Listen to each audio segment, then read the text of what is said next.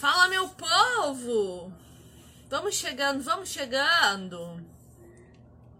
Sejam muito bem-vindos a mais uma live, mais um encontro que eu amo. Sejam muito bem-vindos vocês. Eu amo esses nossos encontrinhos ao vivo. Eu amo essas livezinhas de estudo que a gente faz aqui. E é sempre muito bom ter você como minha companhia. Hoje eu trouxe, vou trazer uma pessoa muito especial aqui para nós, professor Idauro Campos. Ele escreveu esse livro aqui, Eis-me aqui, pela editora God Books. Descubra o chamado de Deus para sua vida e cumpra-o com excelência. Uh, e eu quis trazer o professor Idauro para a gente falar sobre isso, porque propósito é um tema muito, muito importante, né? Propósito é algo que a gente está sempre pensando em como cumprir o propósito de, de Deus, como cumprir o chamado que o Senhor tem para nós, como que a gente faz para identificar a nossa vocação. E o professor Idauro, que é pastor, teólogo, eu tenho aula com ele no seminário teológico Jonathan Edwards. Ele dá aula para mim de história da igreja, história do cristianismo. E hum, ele escreveu esse livro aqui. E é um livro super bom, super fácil de ler. A impressão que eu tenho, aí ele vai confirmar para nós ou não aqui, né? É que ele escreveu mesmo pensando em quem tá começando uh, a ler a Bíblia. Professor Hidauro tá me mandando mensagem aqui no WhatsApp. Pera lá. Acho que ele achou que a reunião nossa ia ser pelo Meet. Tô dizendo para ele vir correndo aqui pro Instagram.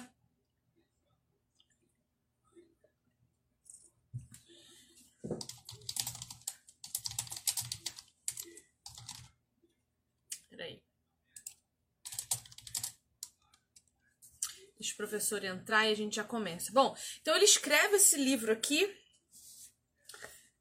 E a impressão que eu tenho é que ele escreve para leigos mesmo. Ele explica as parábolas. Ele tem aqui notas de rodapé. Tem uma nota de rodapé aqui que é enorme, que ele faz uma explicação muito bem feita. Olha aqui, isso aqui é uma nota de rodapé que ele faz. Uma, uma nota de rodapé incrível para explicar o significado do que, que é o reino de Deus, o que, que é escatologia, que são termos que ele usa, né? Aqui. Ó, o professor Hidauro chegou, já vou chamar ele para entrar.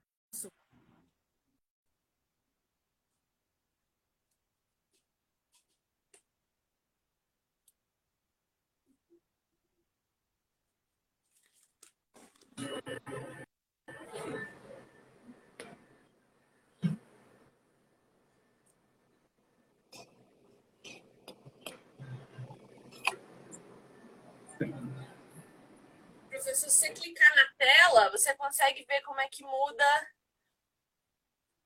como é que muda a câmera para a câmera frontal. Entra na live e clica na tela que você consegue mudar a, a tela para a câmera frontal. Bonitinho. Eu amo. A pessoa vencendo a barreira da internet para estar tá comigo aqui, gente. Eu amo. Professor! Boa noite, Viane. Tô bem, graças a Deus. Que alegria de ter aqui, estou muito feliz, muito honrada. Muito obrigada por ter aceitado o meu convite.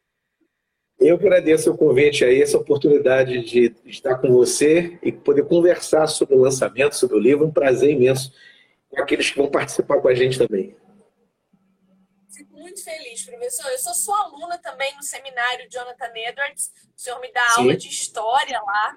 Né? Eu estou no segundo semestre de bacharel agora. Então eu já lhe conheço de longa data. Já estou caminhando com o senhor há um ano já lá pelo seminário. Então é muito legal para mim ter você aqui para a gente poder bater esse papo sobre o livro Eis-me Aqui. Maravilha. Professor, Obrigado aí. E siga em frente no, na, no seminário vou seguir, com certeza.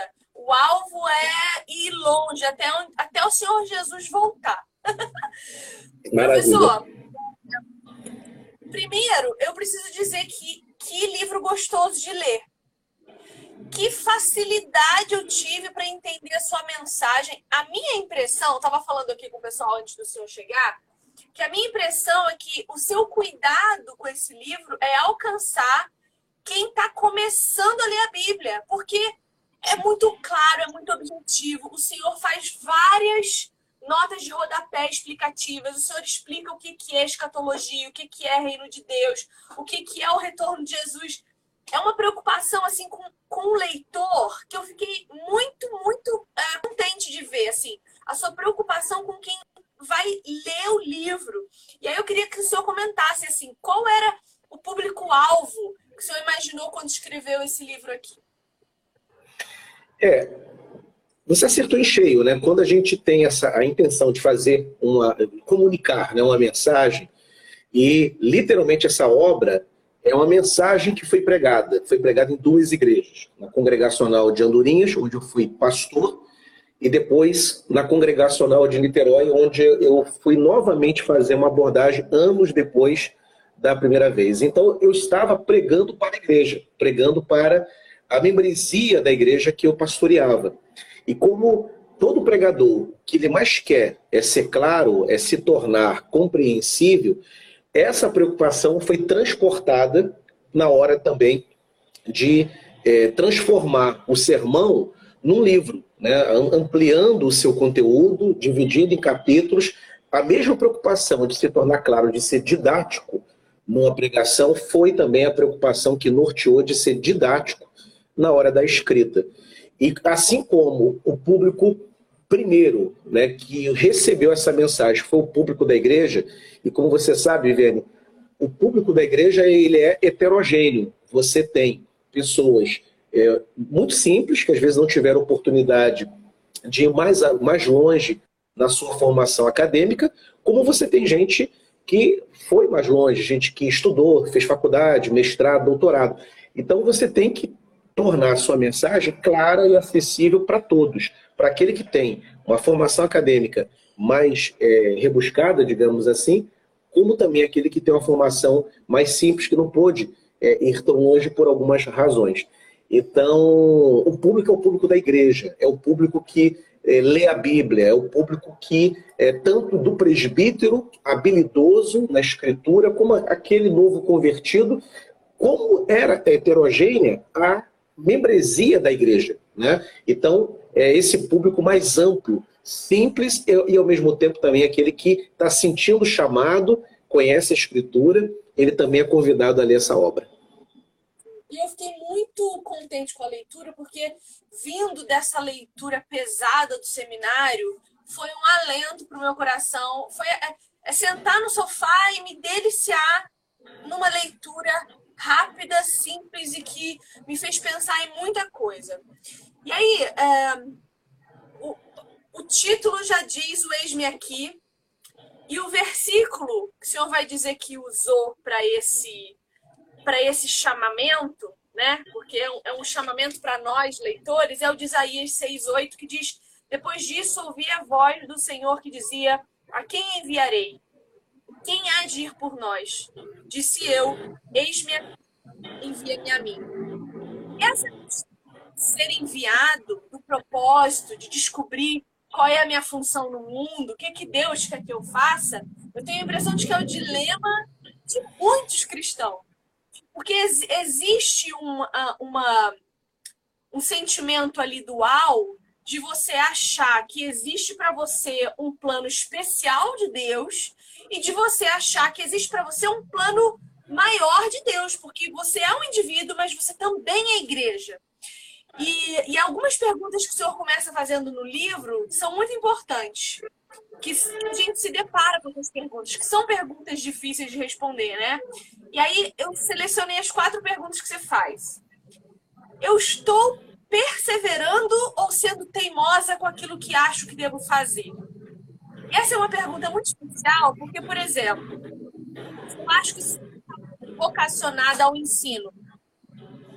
E aquilo está sendo muito difícil para mim, eu estou tendo muita dificuldade. Eu preciso pensar se eu estou sendo perseverante, porque é assim que Deus espera que eu seja, ou teimosa? Essa é a primeira questão que o senhor levanta. A segunda é: desistir porque não está dando certo é covardia ou é sensato? A terceira, será que eu estou manifestando a vontade de Deus ou a minha? Como que eu diferencio isso? Sou eu que quero é Deus. É aquela, aquela coisa de você não discernir o que, é a sua voz e o que, é a voz de Deus. E a quarta que o Senhor traz é a dificuldade que eu estou passando é tentação ou é provação?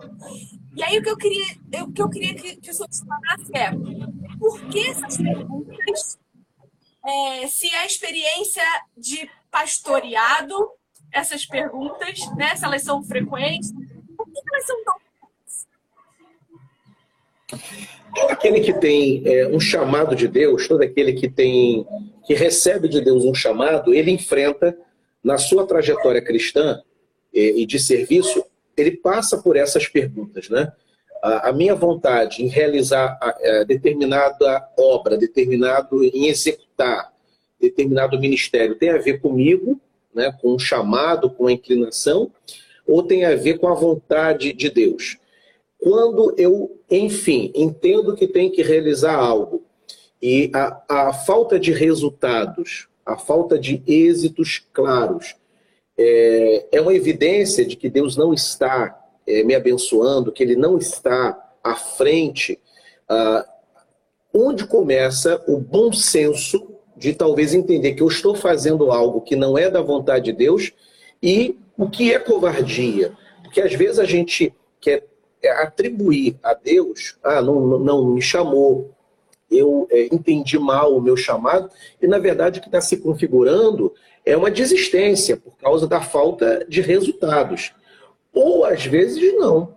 Às vezes o que está acontecendo é realmente eu estou indo numa direção que nada tem a ver com Deus, mas sim com os anseios do meu coração. Como que a gente discerne isso? Né? Essa é uma crise que pastores têm. É muito comum, por exemplo, isso, aliás, é um, é, é, um tema pouco trabalhado na igreja brasileira.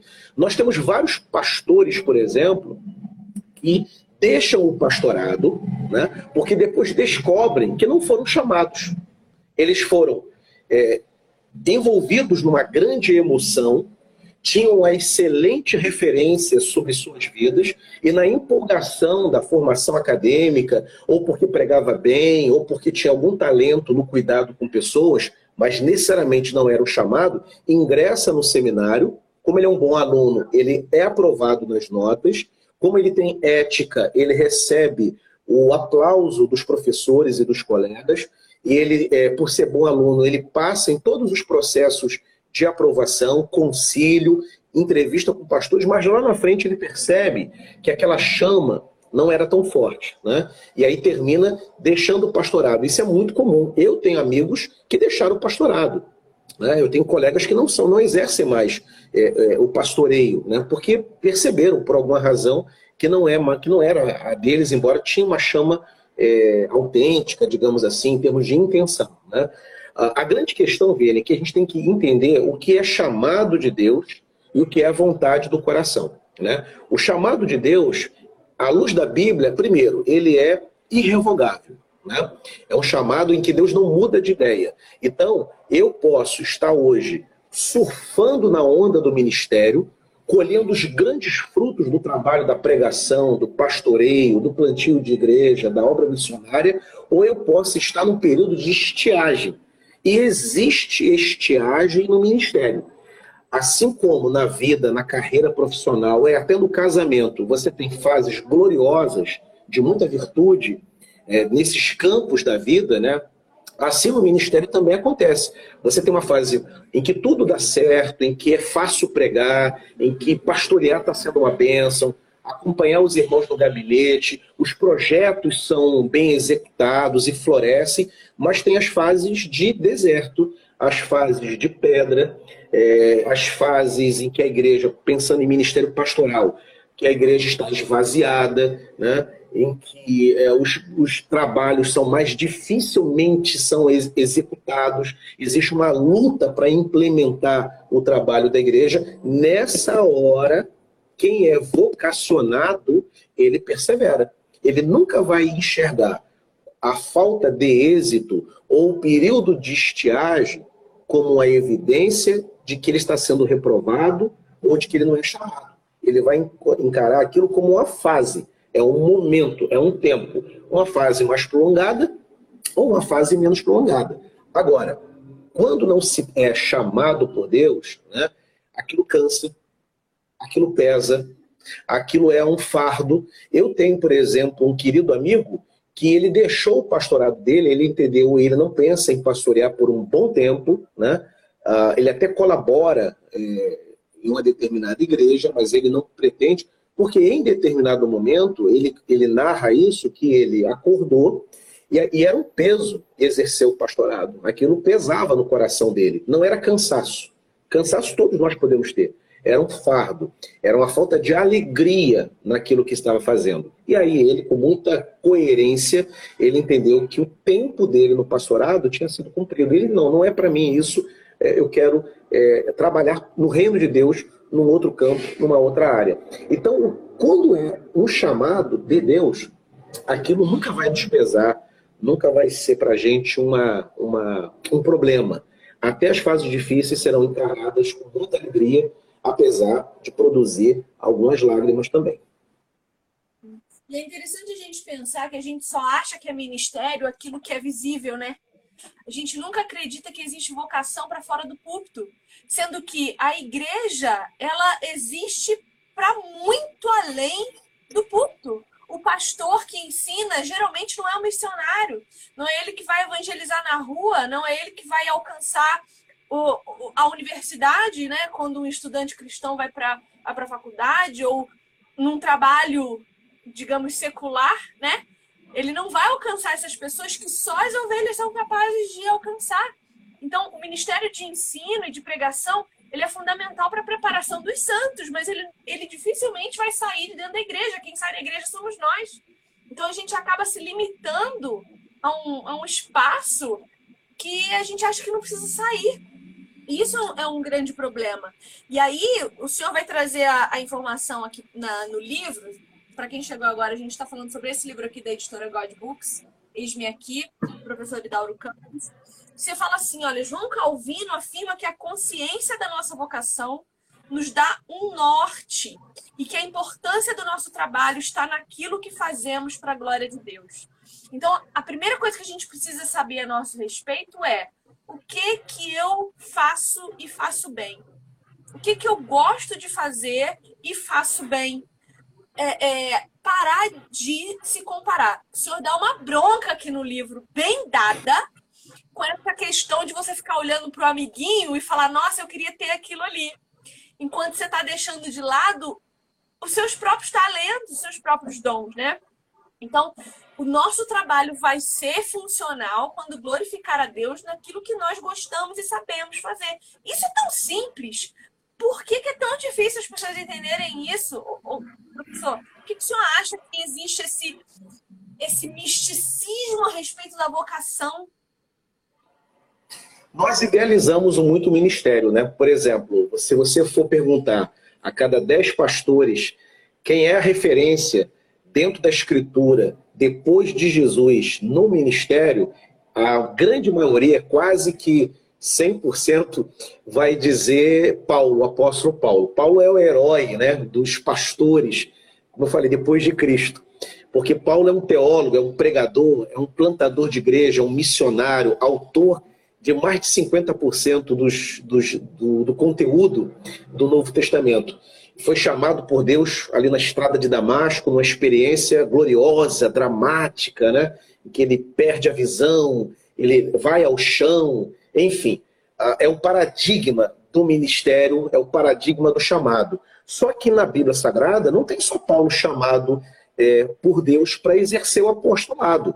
Você tem também Bartolomeu. Quais são as obras de Bartolomeu? Você tem Tomé. Além de que Tomé tocou em Jesus após a ressurreição, descrendo que era ele, pouco se sabe de Tomé, mas ele era, ele era também chamado por Deus. Ou seja, é, no colégio apostólico, você tinha 12 completamente diferentes. Depois, com a saída de Judas, e vai entrar Matias, e entra depois ainda, anos depois, o apóstolo Paulo, você tem um obreiro de grande operosidade, onde o ministério é público, notório e visível. Todos nós somos capazes de narrar a trajetória de Paulo. Mas, novamente, não somos capazes de narrar a trajetória de Tomé. Não somos capazes de, de traçar a trajetória de Barnabé, do início ao fim. E eles foram chamados por Deus também. Cada um, então, tem um chamado. É, não adianta querer ser um herói igual João Calvino. João Calvino recebeu um chamado nacional para liderar a igreja e também ser uma referência política em Genebra. Pode ser que, enquanto nós conversamos aqui, Deus, nesse exato momento, esteja levantando alguém em algum lugar do mundo é, que vai ter uma relevância tão grande como Calvino, como Lutero teve. Mas muitos, a maioria de nós não tem esse chamado. Né? Ah, o, o, importante é nós entendemos é o seguinte: qual é o meu lugar? Qual é a minha função? Qual é o meu quinhão? Qual é a porção que Deus está me dando que precisa ser por mim desenvolvida dentro do seu reino? Lembrando a parábola dos talentos, um recebe cinco, outro recebe dois e o terceiro recebe um. Ou seja, uns recebem grandes responsabilidades da parte de Deus. Outros recebem responsabilidades medianas, dois talentos, né? E outros recebem menores responsabilidades, um talento. Mas todos são chamados, né? Então, essa coisa de se comparar, é, eu, eu lido é, com o seminário, você é seminarista, e é muito comum, por exemplo, especialmente entre os rapazes, né? Eles quererem ser o novo Augusto Nicodemos, o novo Hernandes Dias Lopes, né? o novo Billy Graham. Não tem nenhum problema. Só o seguinte, talvez Deus não tenha te chamado para ter um ministério do tamanho do Augusto Nicodemos. Talvez você não vai ser um pregador nacional, como é o caso do Hernandes Dias Lopes.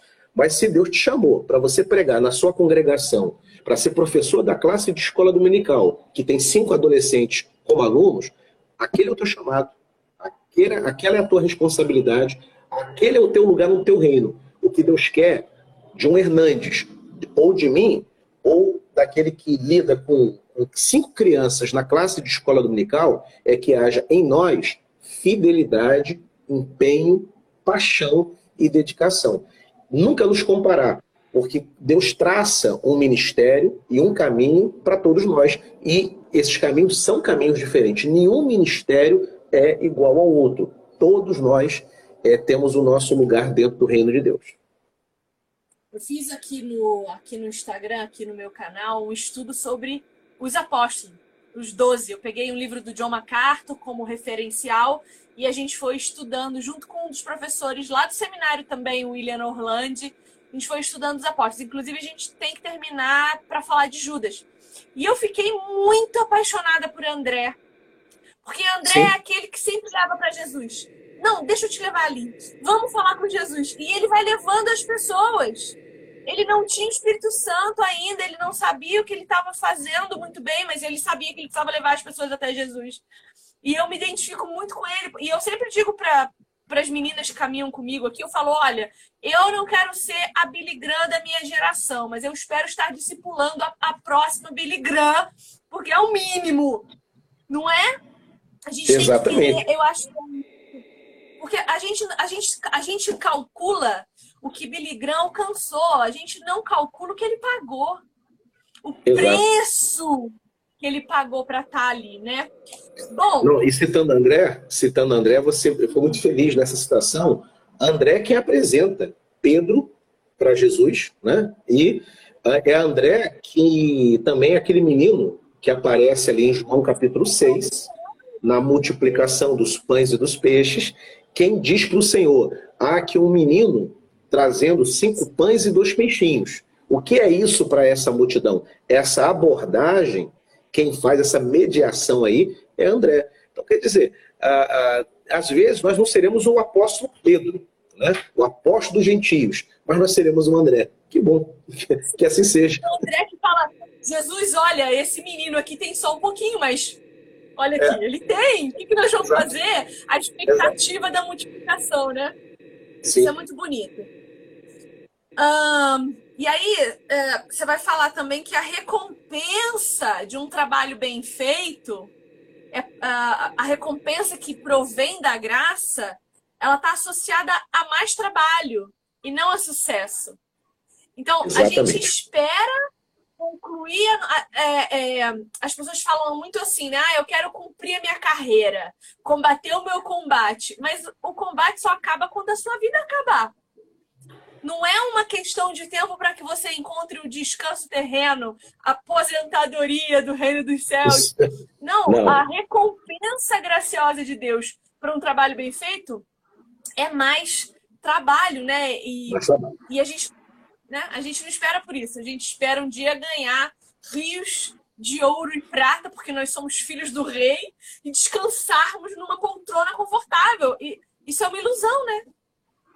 Total, total. E a própria parábola dos talentos e também a parábola das minas, né, Lucas 19, ela vai deixar isso muito claro, porque se você observar bem naquela parábola, quando o senhor da, o senhor da fazenda, ele deixa os talentos nas mãos dos três servos e vai para um país distante e depois ele retorna, no dia da prestação de contas, ah, aquele que recebeu né? É, cinco talentos, ele é, e, e, multiplicou, ele é, ele é louvado. O que recebe dois e multiplica também é louvado.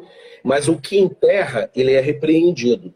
E aí diz o texto que ah, o Senhor ordena que aquela, aquele talento que ele enterrou seja retirado da posse dele e dado ao primeiro, aquele que multiplicou eh, os seus cinco talentos. Né? Qual é a lógica disso? Que aquele que muito se dedica e, e, e honra as responsabilidades recebidas, ele vai receber mais responsabilidades, né? ele vai receber mais de Deus. Se nós zelarmos pelo, pelos cinco que Deus nos dá para cuidar, é óbvio que à medida que eu for crescendo na graça, mais do reino o Senhor vai me confiar. Então, se eu cuido de cinco e faço bem o meu trabalho, ele vai me dar dez para poder cuidar. Pensemos, por exemplo, no pastoreio. Né? Ah, há muitos jovens que querem começar numa igreja grande. Eles querem, eles acham bonito começar numa igreja com 500 membros, totalmente estruturada, com vários departamentos, com vários oficiais, com um belíssimo coral. E às vezes tem dificuldade de pregar no ponto de pregação que tem lá seis pessoas. Né?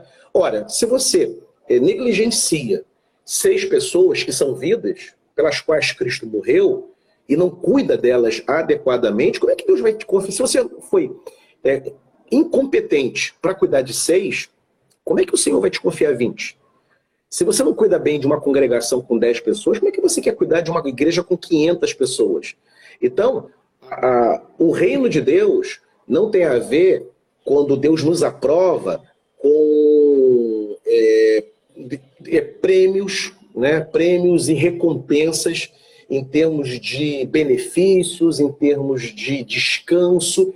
E eu faço, inclusive, uma comparação, e isso eu lembro muito do meu professor, o Vanderlei Lima Carreiro, nas minhas aulas de teologia sistemática. Quando a gente pensava é, nos galardões, geralmente se pensa em pedra na coroa, quando chegar na glória, Deus me premia pelo trabalho que eu realizei e eu vou descansar ele dizia: talvez o céu não seja esse lugar né, retratado em alguns desenhos, em alguns filmes, aquele lugar de ócio, né, você deitado numa nuvem, com aquela barriga imensa, naquele descanso, sem fazer nada. Talvez o céu não seja isso. O céu talvez seja um lugar de atividade, de engajamento, de responsabilidade. Jesus disse que nós julgaríamos as nações.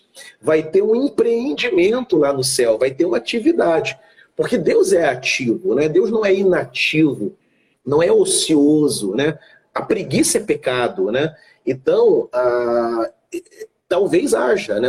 As recompensas que estão aí tipificadas no Novo Testamento não tem a ver com uma parada eterna, não. Tem a ver com responsabilidade das quais nós não sabemos exatamente quais são, é, mas que nós receberemos e teremos um lugar de honra no julgamento das nações, até os anjos serão julgados por nós, o que aponta para uma atividade futura. Mas quem é que vai sentar ao lado do Senhor? Né? quem é que vai sentar ao lado de Abraão, Isaac e Jacó? Quem é que vai sentar à direita e à esquerda do Senhor para julgar as nações? No grande final dia, é aquele que honrou a, a, o seu pequeno talento recebido aqui. Esse será chamado para um lugar de honra. Né? E do mesmo jeito que a premiação de quem está honrando a Deus não é louros, famas e louvores, do mesmo jeito, aqueles, que, aqueles ministérios que estão ganhando muitos louvores e fama, não necessariamente são aprovados por Deus. Não necessariamente não. aqueles ministérios grandiosos, famosíssimos, estão dentro da vontade de Deus. A gente precisa pedir ao Senhor discernimento também para entender Exato. o que, que é Exato. e o que, que não. Ah, Exato. Uma das coisas que eu sou o Charles Spurgeon, né, na igreja de Spurgeon, era, eh, tinha lá um porão onde pessoas intercediam por ele. Deus usava tremendamente o Charles Spurgeon aos domingos à noite e também manhã, quando ele pregava no tabernáculo metropolitano. Uh, imaginemos o galardão que aquelas senhorinhas da Igreja Batista de Londres é, vai receber, porque elas intercediam pelo reverendo Spurgeon para que ele pregasse a palavra e a unção descesse do céu né, sobre ele na hora da pregação. É, ele era o instrumento, mas quem invocava, quem tocava na orla do Senhor domingo após domingo, né, para que o Senhor realizasse a sua obra por meio de Espúrgio, era aquele grupo de oração que funcionava no porão da Igreja Batista é, em que Espúrgio era o pastor. Você sabe que uma, uma das coisas que eu sou mais grata ao, ao seminário Jonathan Edwards é ter conhecido os professores. Porque eram pessoas que eu não conhecia, então eu, eu caminho estudando a palavra já há alguns anos e geralmente a gente vai ouvir um Nicodemos, né? A gente vai ouvir alguém que está mais em destaque, porque são as pessoas que a gente consegue descobrir. E quando eu entrei no seminário, eu encontrei professores que assim despertaram o meu coração para entender os pastores de pequenas igrejas, eles têm uma qualidade, às vezes, muito elevadíssima, assim, que, que eu não preciso ir num grande, tem um monte de menores que são extraordinários. E, assim, os professores acolhem de um jeito, eles pastoreiam os alunos. E isso me deu um outro senso de igreja. Sim. Um outro senso de igreja. Eu cresci demais com vocês nesse sentido. Inclusive, eu tô super impressionada, porque o senhor é super sério dando aula, né? E aí o senhor tá super falante aqui. Eu tô amando essa experiência de se conhecer melhor. Eu tô muito animada com esse encontro aqui. A, a gente confunde, né, esses, eh, os grandes ministérios, né, e, uh, com a mídia, né? A, a, os, os, pastores mais conhecidos, né? Você pega, por exemplo, Augusto Nicodemos, que tem um ministério hoje de alcance nacional, né? Bastante conhecido. O próprio Hernandes Dias Lopes, que é um pregador aceito entre as igrejas históricas e até as igrejas pentecostais que o convidam, né? Os púlpitos tradicionais e os púlpitos pentecostais e até neopentecostais são abertos para que o Hernandes pregue. E como tem muita estrutura midiática que facilita, grandes editoras que publicam é, os livros, falam nos grandes eventos teológicos, é, está, está né, o Nicodemos, por exemplo, ligado ao Andrew Jumper, que é uma grande faculdade, o Mackenzie tem 60 mil alunos. Então, qualquer um que ocupa a cadeira de professor no Mackenzie, evidentemente, ele vai ter uma projeção. Né? E com isso, a gente termina é, considerando que esses irmãos são os únicos que têm algo a dizer. E, na verdade, não. Porque você vai na sua cidade, você tem aquele pastor que não publicou nenhum livro, que não fala na rádio, que não é convidado para falar lá na consciência cristã, mas ele é pastor da sua igreja, ele, ele prega as escrituras, ele é um estudante da Bíblia, ele tem uma biblioteca interessante na sua casa, ele só não aparece, né? ele só não fala na rádio. Então ele não fala para um público de 100 mil pessoas, porque a voz dele não tem esse alcance. E não tem esse alcance, é, às vezes até porque Deus mesmo não deu a ele esse ministério, porque isso implica no ministério.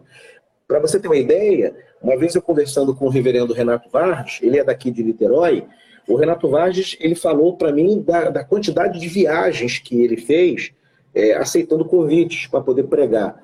E eu fiquei impressionado né, com a, o, o, volume de casa é, e fora da igreja. Nem todos os pastores têm condição para isso. Isso é um chamado. Ser esse pregador itinerante em que essa itinerância não faz mal ao coração.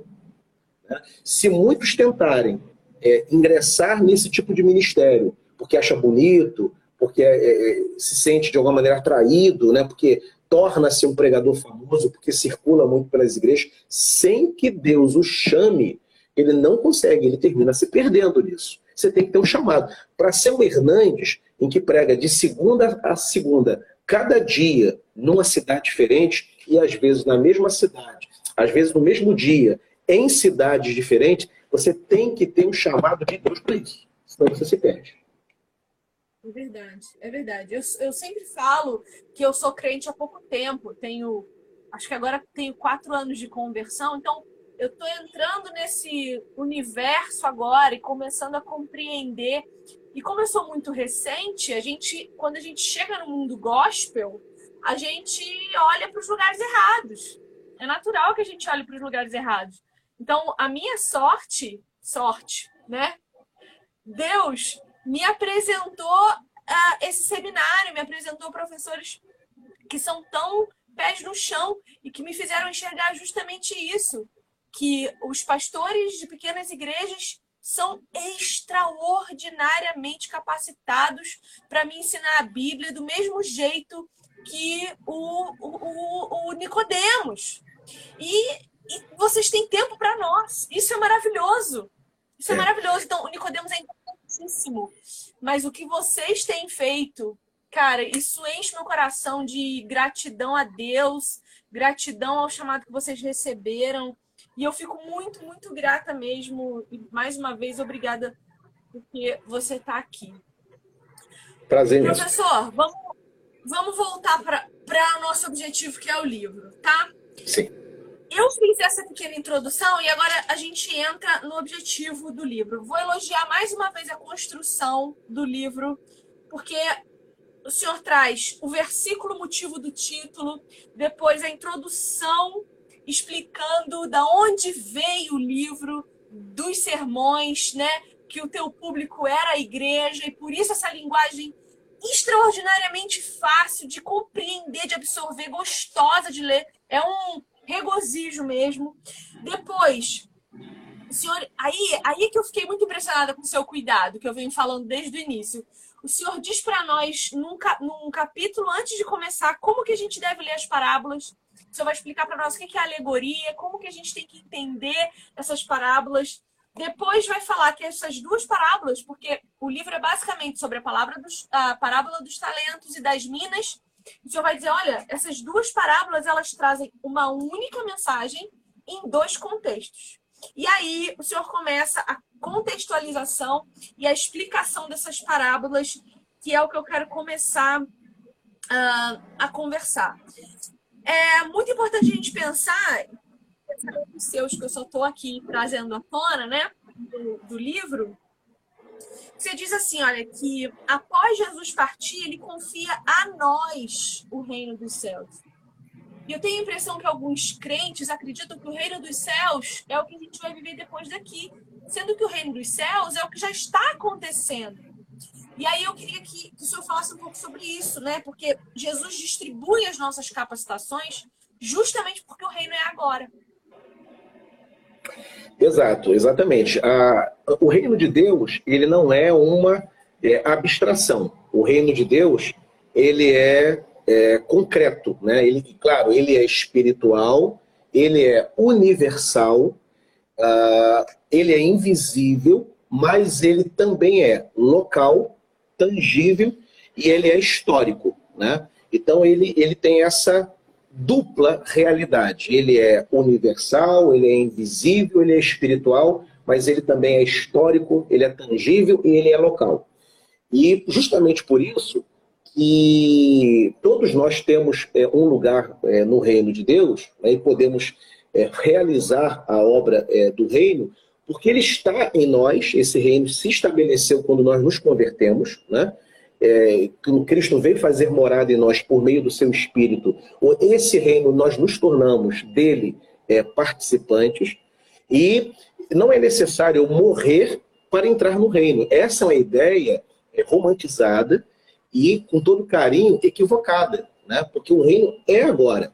Já desfrutamos plenamente de toda a extensão e riqueza do reino de Deus? Não. Nós ainda, por exemplo, morremos. A natureza adâmica, ela ainda continua em nós. Né? Um dia eu irei morrer, porque é um, é um traço é, da maldição que atingiu toda a humanidade por causa do pecado cometido por Adão no Éden, que alcançou toda, toda a raça humana. E o Senhor disse que nós morreríamos caso ele desobedecesse e nós estávamos representados nele. Então, esse traço dessa, dessa natureza adâmica ainda se manifesta. Então, o reino, com toda a sua profundidade e riqueza, eu ainda não desfruto, né? Porque nós não entramos na glória ainda. Mas muito do reino já é vivido. O chamado, a alegria do reino de Deus, a presença do Espírito Santo, a realização dos ministérios, a própria igreja que sinaliza o reino de Deus no mundo, né? É a igreja que é pregoeira do evangelho, da verdade, da justiça, do amor ao próximo, do amor a Deus. A igreja que é depositária da mensagem do reino, ela está aí, localizada, histórica. Ela, você consegue enxergar uma igreja, né? Uh, consegue entrar numa casa de oração que é chamada de igreja, né? e muito desse reino a gente experimenta hoje, aqui e agora. Agora, claro, plenamente, todo o potencial da riqueza do reino, aí, claro, só quando nós mudarmos de lado, formos para a eternidade. Aí o, a, a, lágrima não mais vai ser derramada, a doença não vai mais nos atingir, a morte terá sido totalmente erradicada da experiência humana. Isso a gente ainda guarda. Agora, muito do reino a gente já experimenta aqui. Verdade. Isso é tão bonito, né? É tão gostoso saber que a gente já pode viver a presença de Deus. Para a gente começar a encerrar já, já começamos a, a, o fechamento do, do nosso encontro, para não tomar muito o seu tempo, professor. É, o senhor vai falar o seguinte, né? Que os dons, eles são irrevogáveis. Então, o senhor Sim. pega o texto de Romanos 11, 29 e diz os dons, eles são irrevogáveis. Mas tem uma coisa que nós não devemos nos envaidecer em razão desses dons, porque o Senhor, além de nos dar, nos cobrará o uso desse dom e a nossa responsabilidade sobre ele. E aí, o senhor encerra essa linha de raciocínio, né, dizendo: olha, o dom quem dá é Deus, seu talento é dado por ele, não se orgulhe em soberbeça disso, porque você será cobrado por aquilo que lhe foi confiado, como na parábola dos talentos. E o senhor disse uma coisa que eu, eu li, sabe quando você lê, você dá uma assustada? Você falou assim: não há voluntários no reino dos céus, mas servos. Ninguém serve o reino de Deus como um favor a Deus. Tampouco só faz algo se sobra tempo ou quando dá vontade. Isso aqui é extraordinário. Eu queria que você falasse um pouco sobre isso. Exato. Ah, é, é uma honra e um privilégio servir a Deus. E todo aquele que serve tem que ter essa consciência que ele não está dando a sobra do seu tempo, ele não está quebrando um galho, ele não está é, completando um time que faltou, ele não é o gandula que entra no lugar quando o titular falta. Todos nós temos um chamado. Não existe no reino de Deus crentes desprovidos de talento. Não existe. Na parábola você tem um que recebe cinco, um que recebe dois e o outro que recebe um. Não tem um quarto elemento aí, desprovido de dom. Essa figura não existe. Né? Tem quem recebeu muito, quem recebeu medianamente e quem recebeu menos. Mas todos receberam uma porção para poder tomar é, conta é, e, e, responder e corresponder ao que Deus é, espera de cada um de nós.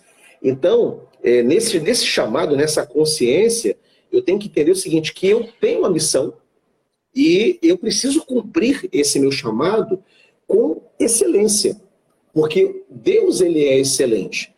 Detalhe, o Viviane, Deus poderia enviar um anjo para realizar a, a, sua obra aqui na Terra. E eu creio que esse anjo talvez convencesse muitos de que Deus era real, que Deus era existente, mas Deus não enviou um anjo. Deus enviou o seu filho. Né? Deus ele enviou a, aquele que ele tinha de mais excelente para cumprir essa missão, o Filho de Deus, que é o Deus, é o Deus Filho, né, para poder cumprir. Ora, é, quando Deus envia alguém para nos consolar e fazer morada e nos acompanhar, também não é um anjo muito obediente. É o Espírito dele que faz morada em nós. Ou seja, a redenção, a obra da redenção, ela está nas mãos de pessoas excelentes, Pai, Filho e Espírito Santo. A obra de Deus é excelente, né? Então a resposta que eu tenho que dar ao chamado é uma resposta com excelência, a despeito de mim, a despeito de nós, da nossa penosidade, das nossas falhas, dos nossos cansaços. Apesar disso, mesmo que eu não alcance esse alvo, mas o esforço, a intenção mais genuína tem que ser da excelência é, no empenho daquilo que nós fazemos. Então, não há voluntário. Né? Eu não posso cruzar os braços. Ah, hoje não estou com vontade de cantar, aí eu não canto. Ah, hoje não estou com vontade de pregar, aí eu não prego. Eu não estou com vontade de, de, de, fazer a visita, então não vou. Então não tenho consciência de, de, de, de, serviço. Eu não tenho consciência de que eu sou um servo. Né? Então, na verdade, é, o chamado tem que ter essa, essa, essa é uma âncora que nos motiva a fazer a obra até quando não tenho vontade. Domingo que vem, na igreja, as igrejas estarão abertas, lá estarão, estaremos né, realizando a obra de Deus com vontade ou sem vontade. Né? Mas, apesar da pouca vontade, o empenho de realizar a obra com excelência tem que haver, tem que existir. Porque eu não sou voluntário no reino de Deus, eu não estou quebrando galho, não estou dando uma ajuda para Deus. Né? Deus não precisa de mim. Deus tem anjos, miríades de anjos para realizar a obra com muito mais poder do que eu. Mas ele nos honrou, nos chamando para servir. Então vamos servir e servir com excelência. Eu imagino que quem prega todo domingo, às vezes queira terminar o seu domingo também sentado no sofá com a sua mulher e com Sim. seus filhos. E nem por isso Exatamente. faz isso. Sabe da responsabilidade, do privilégio que é poder proclamar as palavras que saíram da boca de Deus. Isso é, é, um privilégio. E eu tenho que fazer isso aonde eu estiver. Aonde eu estiver, né? Eu trabalho muito aqui com, com, com o pessoal que caminha aqui comigo e tal, a questão da cosmovisão cristã bem alinhada. Então, a gente, toda segunda-feira, a gente se encontra aqui para ler literatura brasileira. A gente está lendo agora Dom Casmurro. Eu falo para eles: você está lendo Dom Casmurro? Onde é que está Jesus? Onde é que você está encontrando Jesus em Dom Casmurro? Tem que ter graça comum, no mínimo. E você tem que ter aptidão para enxergar isso. Porque senão você vai para o mundo despreparado. Você vai chegar lá fora, você não vai saber lidar com a menor dificuldade que você encontrar, você não vai saber. Porque a tua cosmovisão não está alinhada para enxergar Deus em tudo. Então a gente tem que treinar enxergar Deus em absolutamente tudo. E aí, professor? Uma sugestão, Viane. Ah. Uma, uma sugestão. Inclua nesse circo de leitura as obras de Tolstói e Dostoiévski enxergando a graça nas obras de Tolstói e Dostoiévski. Vai ser maravilhoso. Preciso ter muito mais competências, professor. O senhor levou um nível demais aqui para mim, demais. Mas eu vou tentar, eu vou tentar. Uma hora eu chego lá. Esse ano a gente planejou ler literatura brasileira o ano inteiro. Então é um livro por mês mas no ano que vem eu quero começar, porque daí o povo já vai estar treinado, né? A essas leituras com a nossa linguagem brasileira, que a gente tem mais facilidade de entender. Mas, para o senhor ter uma ideia, a gente leu uma Cunaíma em janeiro. Maravilha. Foi muito bom. muito Imagino. Bom. Mas ano que, vem, ano que vem eu quero começar a pegar essas obras mais pesadas aí para o pessoal tomar umas costas junto comigo. Professor, para a gente poder encerrar o nosso papo, é, o senhor esclareceu uma dúvida para mim, que era uma dúvida que eu tinha nessa parábola, é, que é o seguinte: quando Jesus chega para o servo que enterrou o talento, diz assim a parábola em Mateus 25: Respondeu-lhe, porém, o Senhor, servo mau e negligente. Peraí, peraí, peraí, deixa eu ver se é isso. É. Servo mau e negligente, sabias que ceifo onde não semeei e ajunto onde não espalhei? Cumpria, portanto, que entregasses o meu dinheiro aos banqueiros e eu, ao voltar, receberia com juros o que é meu. Jesus está se defendendo de uma acusação que esse servo mal fez a ele, dizendo: Mas tu colhes onde não, não semeia, tu ceifas onde não plantas, tu és mal.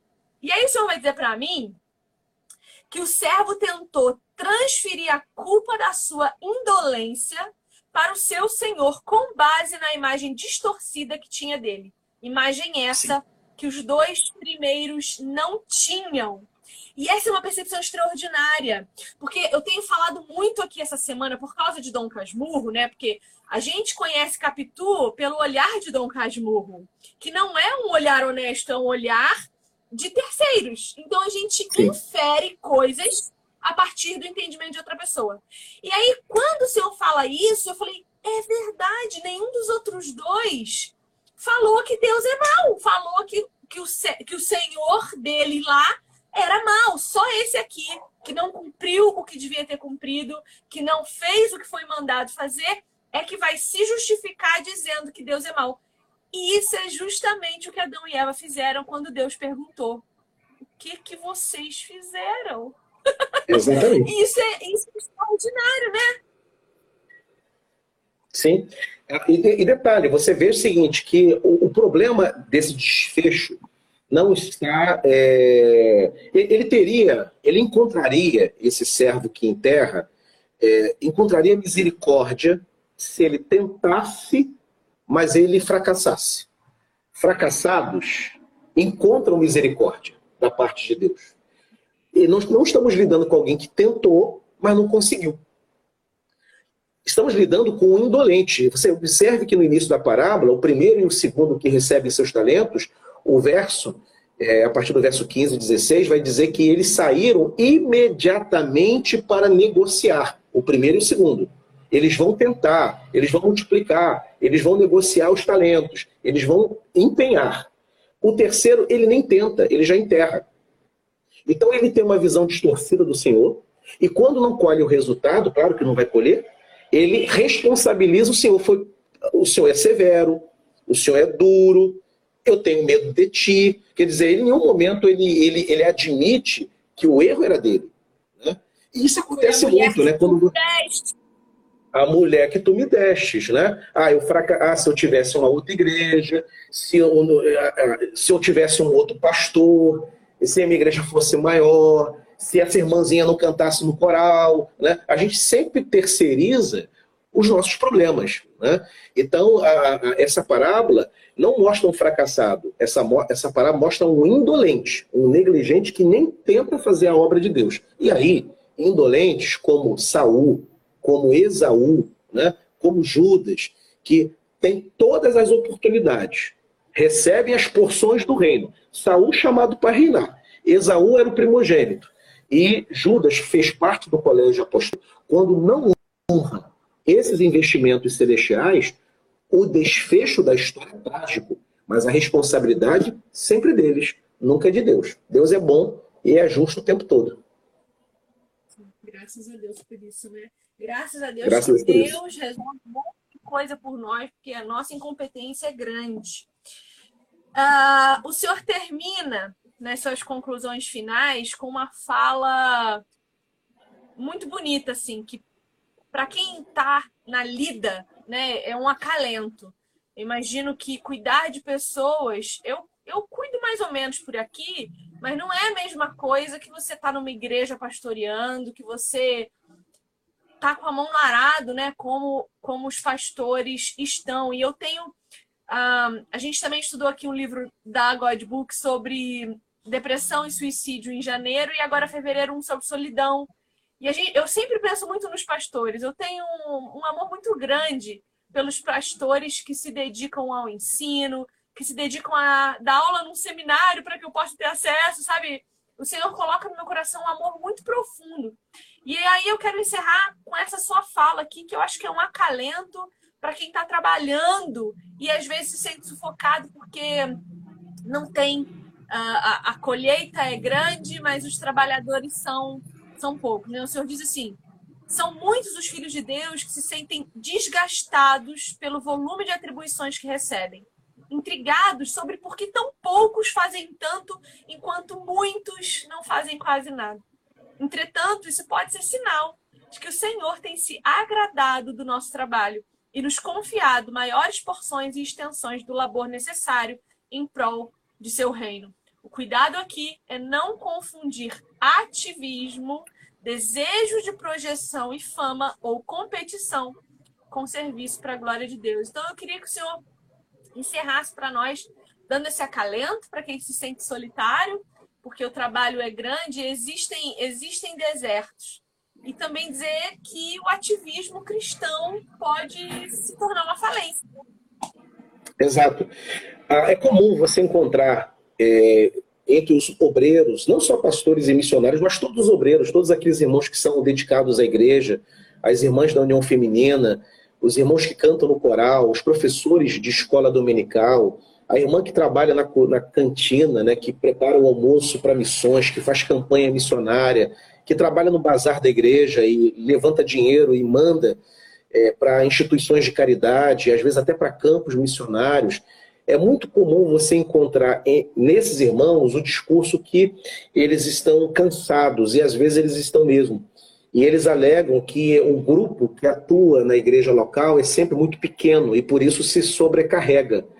Ah, embora isso seja verdade, e, e acontece na experiência prática de muitos irmãos, mas pode sim ser também uma evidência de que Deus está se agradando.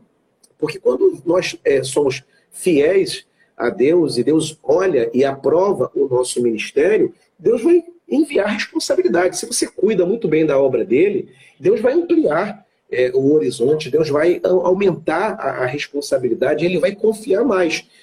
Nas nossas relações humanas, e, e, nem podem ser comparadas né, com a nossa relação com Deus, tal a distância imensa que nós temos acerca do Senhor, também isso acontece. Né? Se você tem um amigo que você confia e ele dá demonstrações que ele é confiável, que ele é fiel, ele é estável, você abre o teu coração para ele, você vai crescendo nessa relação, crescendo nessa amizade.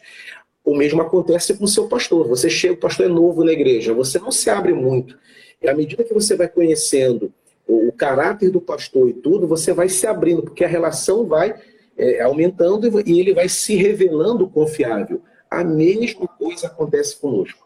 Vamos sendo aprovados por Deus, mais e mais do reino ele vai nos entregando. Então, você que se sente é, cansado, sobrecarregado, o que pode estar acontecendo é uma chuva de bênçãos, é, uma, é um derramar das oportunidades, mais do reino está sendo entregue nas tuas mãos por causa da sua fidelidade, a sua excelência, a sua seriedade. Começou cuidando de um, agora cuida de dois, daqui a pouco cuidando de cinco. Muitos começaram cuidando de dez, hoje cuidam de mil. Por quê? Porque foi fiel e Deus deu mais do reino. Então, é, na hora de murmurar pelo cansaço, vamos pensar assim: não, Deus está me dando mais as, as oportunidades de servi-lo estão aumentando, porque ele tem aprovado a minha caminhada até aqui.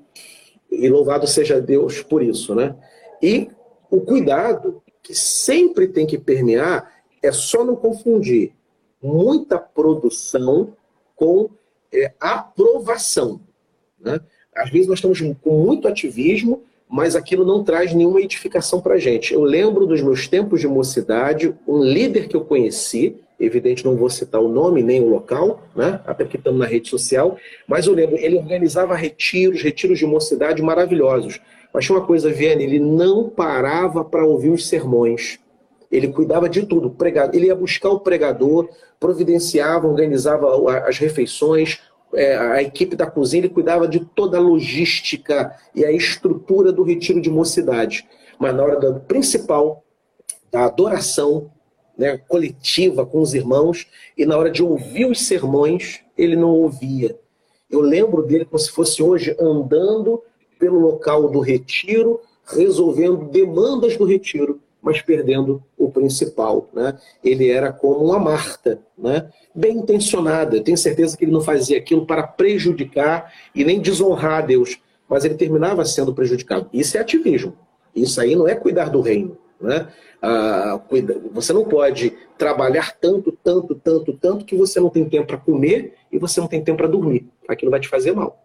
Né? Então, é, é, é, distinguir né, o que é de fato o meu chamado e esse chamado, à medida que eu vou fazendo, ele vai me edificar. Se não edifica, vira o ativismo, não é mais ministério. Então, atento sempre a essa, essa linha que é muito tema. E essa diferenciação é muito importante, porque se o que eu faço para Deus me leva à exaustão de eu desejar não levantar da minha cama de manhã, eu preciso rever o que eu estou fazendo para Deus, em detrimento Exato. do tempo que eu tenho com Deus. Né? Exatamente Exato. isso. Bom, Paulo vai recomendo... dizer para Timóteo, né? Paulo vai dizer para Timóteo: Timóteo, cuida de ti mesmo e também da doutrina. Primeiro, cuide de si, porque cuidando de si, você conseguirá cuidar da doutrina, conseguirá cuidar dos outros.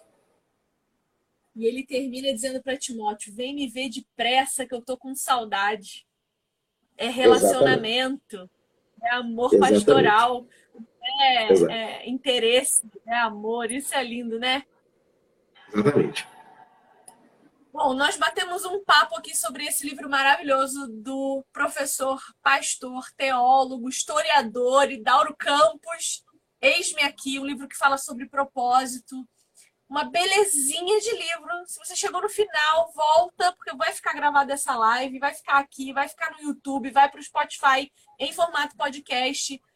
Que conteúdo extraordinário. Professor, eu tô assim, muito, muito grata e muito feliz e muito surpresa com a sua simpatia, com a sua generosidade comigo, em dar um pouco do seu tempo para mim, em compartilhar do seu conhecimento, do seu amor para com Deus aqui conosco, com a minha audiência. Muito obrigada mesmo. O senhor não sabe como, como alegrou meu coração poder lhe conhecer um pouquinho mais, né? Como eu já lhe disse, caminho contigo há um ano e te conhecer assim mais de pertinho, ter esse prazer de ouvir, de absorver, de, de comer mesmo do teu conhecimento frente a frente me edificou demais. Então, muito obrigado. O senhor foi muito generoso comigo. Eu só tenho a lhe agradecer a presença. Eu agradeço. Obrigado, Viane. Sempre que é, precisar e quiser é, é, que a gente participe, e, e converse com você, com aqueles que te acompanham, os teus seguidores e tudo. Ah, é será um prazer. Muito obrigado e me sinto muito feliz também em poder compartilhar é, do livro. Falar é, do, de livro é, é, fácil, porque é como falar de um filho, né? Eu tenho uma filha chamada Simone e, e sou apaixonado por ela, né? Então falar dela é fácil, né? Se me perguntarem, pastor, descreva Simone, eu vou descrever, né?